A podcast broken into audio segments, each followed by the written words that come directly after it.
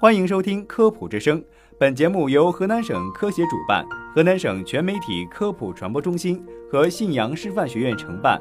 我是风波，我是樱桃。我们身边呢，总有这么一群人，平时饭量很大，零食饮料一样不少，但体型却十分的苗条。周围的朋友羡慕之余，也会发出这样的疑问：你干吃不胖，会不会是甲亢呢？又如一些经常健身、颈部肌肉发达的小伙，偶尔也会听到某些不解风情的询问：你脖子这么粗，别是得了甲亢吧？提起甲亢这一疾病，大多数人并不陌生，甚至对一些典型的甲亢症状，如干吃不胖、大脖子病和易怒等也略有耳闻。但遗憾的是，多数人对甲亢等甲状腺疾病的了解仅限于表面，而对甲亢的临床诊断、危害及防治却缺乏基本认识。甲亢及甲状腺功能亢进症，是甲状腺合成与分泌过多的甲状腺激素。引起神经、循环、消化系统兴奋性增高和代谢亢进等现象的临床综合症。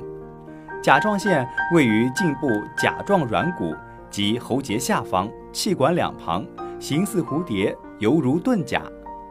而与甲亢相对应，甲状腺功能减退症，俗称甲减，是甲状腺功能受损。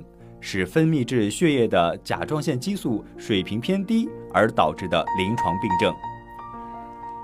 我国最近发布的社区居民甲状腺疾病流行病学调查的数据显示，中国甲亢病人约一千七百万人，其中约七成甲亢病人需要服药治疗，甲减病人约为八千万人。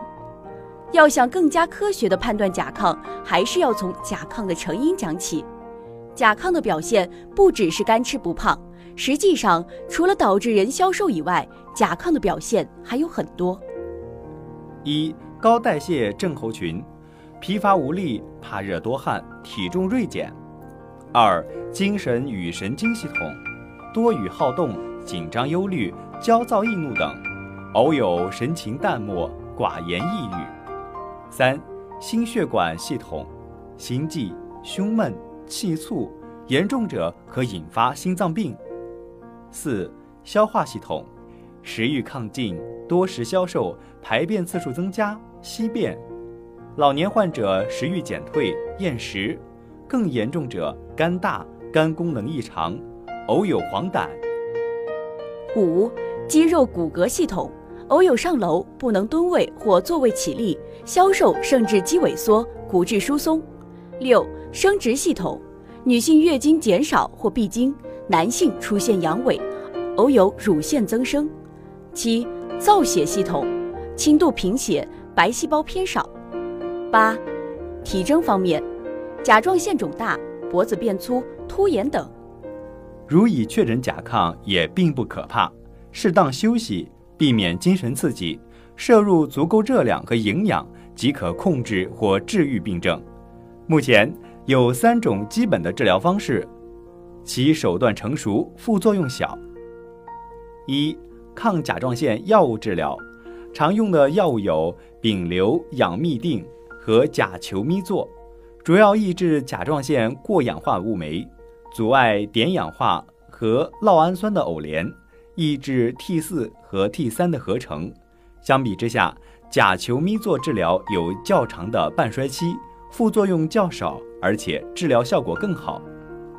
二、放射性碘治疗，利用甲状腺高密度聚碘能力和碘幺三幺释放贝塔射线的生物效应，通过甲状腺组织内的电离辐射破坏腺体细胞，减少甲状腺激素的合成与释放，而治疗甲亢。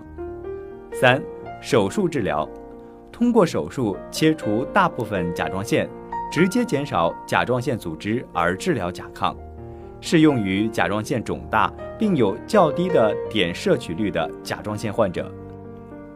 副作用主要是甲状腺旁腺功能减退而引起低钙血症。预防大于治疗，对于健康的人群而言，预防甲亢的发生更为重要。预防措施主要有以下几点：一、良好的生活习惯与适度的体育锻炼。